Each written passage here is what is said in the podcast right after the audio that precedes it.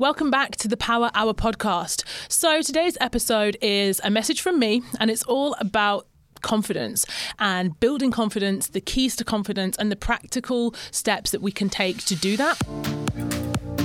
Welcome to the Power Hour, the weekly podcast that will motivate you to pursue your passion and to achieve success. I'm Adrienne Herbert, international speaker, fitness coach, Adidas Global Ambassador, and entrepreneur. Each week, I'll be talking to today's leading coaches, creatives, change makers, and innovators to find out their daily habits, morning routines, and rules to live by. The Power Hour is all about taking just one hour each day to help you improve your life and unlock your full potential. Whether you want to build a business, write a book, run a marathon, or maybe you're just looking for a spark of inspiration, the Power Hour is going to help you get there faster. Starting a new year, often people have a long list of things that they want to achieve, things that they want to, places they want to go, books they want to read, people they want to meet. And I truly believe that we need the confidence to be able to action these things. You know, it's great to create a list of dreams or wishes or goals or aspirations, but we need self belief and confidence to be able to execute on those dreams, to be able to make them a reality. So, often when people talk about confidence, they will, you know, there's a lot of, okay, be more confident, do this, do that. But what is confidence and how can we cultivate more of it? Confidence is not something that you are simply born with or born without. It's not a personality trait like being an introvert or an extrovert. You can be a very confident introvert, and equally, you can be a very unconfident extrovert. So I think, firstly, believing that confidence is something you can get more of, and it's like a muscle. It's something that you can flex, you can train, you can practice. With anything, practice is the key. So, how can we practice? Confidence. We need to put ourselves into situations and into environments that challenge us so that every time we step into that place, we practice what that feels like. Therefore, with repetition, we become more confident because we know we've done it before. We're giving ourselves some proof to say, this is something I've done. It didn't feel great. I was nervous. I was afraid. It doesn't, confidence doesn't eliminate human emotion. It doesn't make us not feel slightly anxious the moment before we step onto the stage. It doesn't make us feel fearless. Those emotions are still there, but we manage to still achieve. We manage to still step out and do what we want to do and deliver it in a way that we are that we feel confident and that we can look back and say, okay, I've done that once, I can do it again, and every single time I can improve. A practical step, something that I listened to last week, I listened to a book on Audible called The Alter Ego by Todd Herman. Now, Todd Herman is an incredible coach. He works with elite sports athletes in America. He is an incredible speaker. And he just basically, he's very good at defining practical tools and exercises, which I'm all about that. You know, it's great to listen to someone talk about confidence or about motivation or about habits and success, but actually I'm all about action. I'm about what can we implement what's an action that I can do today, a physical thing that's going to help me to get there. So he's great at that. And basically, the thing that he talked about with the alter ego it's something I've definitely heard of before the concept of, you know, creating an alter ego for yourself, act as if, pretend that you, you know, you are the person that you want to be and all of that. But what he does is he really outlines the science behind and the psychology behind why this works and how powerful it can be. So, if you are someone who listens to even the sound of the alter ego and just thinks, no way, like mm, it's not for me and it doesn't work for you, I would say be open minded. And so, some examples that he shares one, a really, really great one, I think, for women, he talks about Beyonce, and we, I'm sure you're aware of Beyonce's alter ego, which was Sasha Fierce. So, when Beyonce created Sasha Fierce, she was at a time in her career where she was having incredible success. But Beyonce, that is her actual name. So, you know, she was born, she grew up as a child, she was a teenager. That was her name. That is who she is. So, when you become a global superstar and then Beyonce becomes a brand, a commodity, a maybe pop icon, sex icon, whatever you want to call it, that is still her and her identity. And so she needed to have something else who could become, I guess, the, you know, the the dominant, uh, sexual, positive, uh, powerful, like eh, you know, just amazing powerhouse that Beyonce is when she performs on stage, but still be able to come off stage and be herself, her true self, her, you know, whether it's her as a mother or a sister or a friend or a wife, she's still Beyonce. So she created Sasha Fierce, and Sasha Fierce was the persona that she wanted to be able to be on stage when she put on a costume, when she struts down in those heels, but she is not that person all of the time. So he, he gives that example and he talks about kind of the, the pros and cons of doing that and how it worked so well for her and how actually lots of performers, lots of artists, lots of athletes have these alter egos, but they don't necessarily talk about them because it's a personal thing that only they need to know. But whereas she shared it, you know, she was very open about it and she kind of, I think she received good and bad for for sharing that. You know a lot of her fan base at the time was like why is she having to create this like other person? You know can't she just you know embody and, and live the message that she's telling us to live as being a confident woman? But it worked for her. She was honest and open about sharing that. And you know it's a great example of how even someone as amazing and talented and confident and incredible as her she still needed a tool something to be able to put on what she needed to put on whether it's a costume whether it's a a uniform and an armor essentially to deliver what she needed to do. And then another example that he gives, which for anyone who's you know into superheroes and you know Marvel and Avengers and stuff, they will really, I guess, relate to this. And it is the Superman example and the fact that people saw the Clark Kent character, you know, where he's wearing the glasses, and then when he takes off the glasses and takes off the jacket and rips open the shirt to reveal the Superman S on the chest, he becomes Superman. When actually, Superman was never the alter ego. Superman was never the the character, the pretend. Superman was always Superman, and actually, Clark Kent was the alter ego because he had to, I guess, create a, an alter ego that meant that he could walk around in society, have relationships, engage with people. So he became Clark Kent, and actually, Clark Kent is the alter ego. So the reason I like that example is because it's not saying create something amazing that you want to become. You already have what you want to become inside of you already. It already exists. It's more about bringing that out to the surface and I guess navigating which one you need to be and when.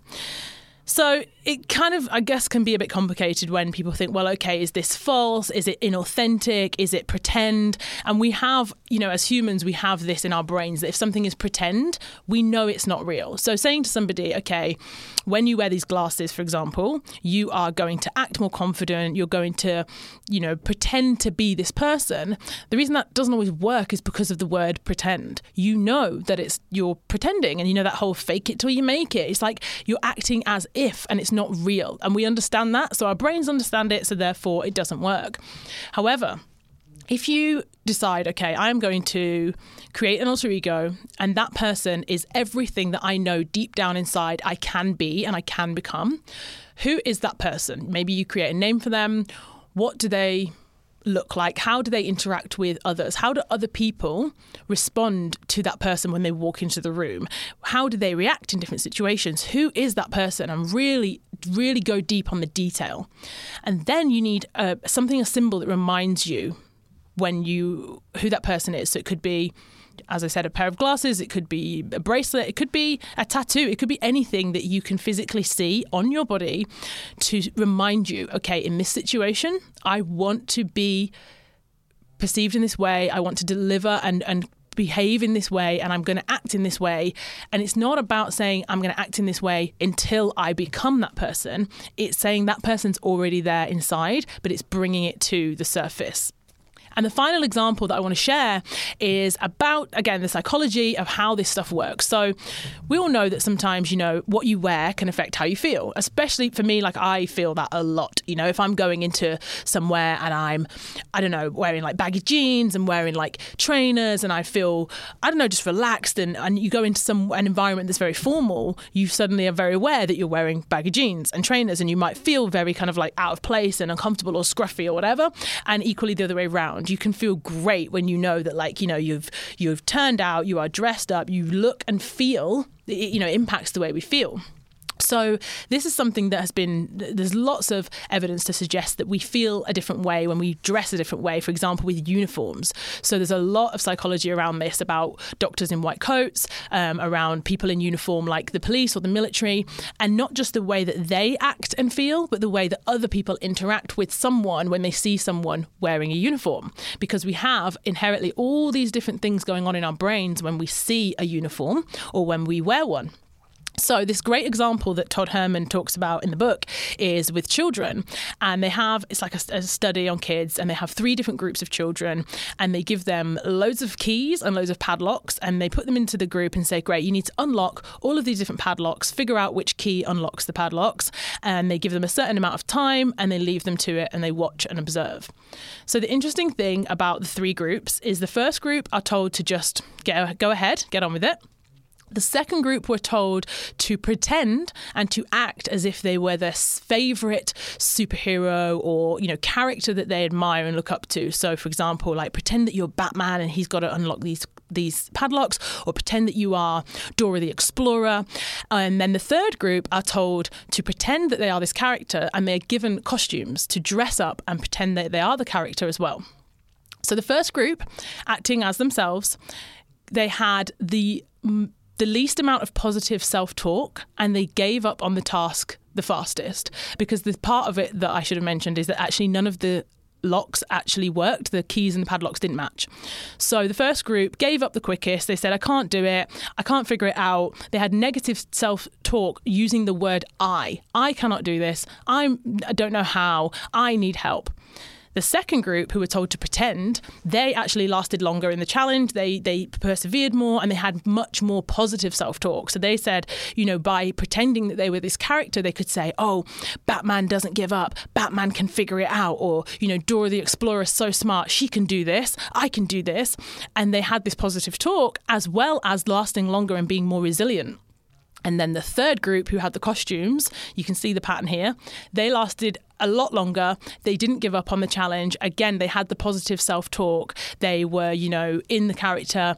They believed that they could definitely figure it out because they were wearing the clothes. They were acting as if they were being that person.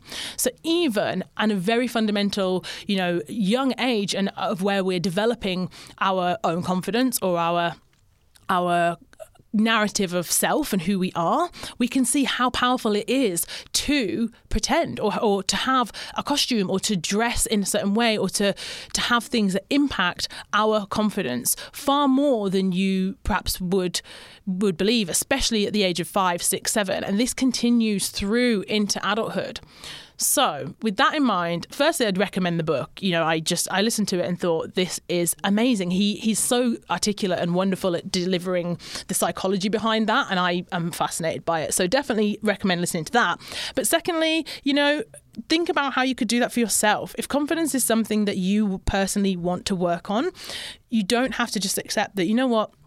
You know I'm I'm not that confident and you know trying these positive affirmations maybe hasn't worked or you know acting as if hasn't worked fake it till you make it hasn't worked. Maybe consider this as a practical tool this week going into the new year and think okay I'm going to create this person, this persona that's still me, but it's the person that you maybe let's call it your future self. It's the future you. It's the you that you want to be, acting the way you want to act, reacting the way you want to react, interacting with others, and being treated the way you wish to be, and creating a self and a life that you love and that empowers you to, yeah, really unlock what you have inside. You already have it inside. It's not something new outside of yourself that you need to go out and find you have it. You have it. I trust me, it's there.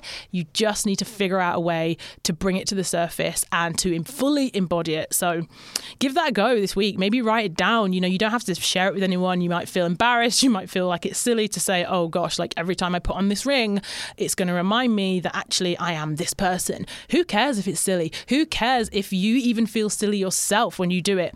I don't care. Like, no one needs to know because essentially, if it works and if it helps you, and builds your confidence and puts you in a state, a, a mental state where you can be the person that you want to be and deliver, then who cares? I do not give a damn. Like, I don't feel silly. And I think it really, the proof is there, it works. So give it a go. You know, build that, create it, maybe write down a list of 10 things of description, really like detailed description of what that person, what it looks like, who it is, name it, all of that. And yeah, give it a go. So yeah, I really hope that's a useful tool for you to start thinking about building your own confidence. As I said at the start, it's I I like action. I like things that you can try, practical tools. So hopefully that's useful and I hope that you enjoyed that little mini episode from me all about boosting self-confidence. Have a fantastic week. Thanks again for listening to the show. See ya.